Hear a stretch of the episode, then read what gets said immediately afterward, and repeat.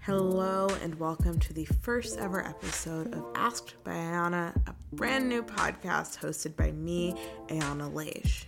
I've always been fascinated with the idea of a dream job since I was a kid, and I spent a lot of time trying to land my dream job. Once I got it, though, I ended up not really liking it that much, which was really hard for me to make sense of.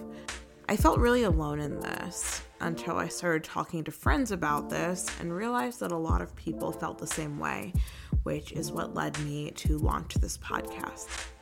I will be interviewing talented, creative people, often with really cool job titles, about the complications that come with finding something that you actually like to do and whether a dream job is really a thing that exists. New episodes will drop every other Wednesday, but I'm making an exception for the first ever episode. And next week, we'll be interviewing my friend Olivia Minter, a Philadelphia based creative, about her freelance journey and tips that she has to share with the rest of the world. See you then.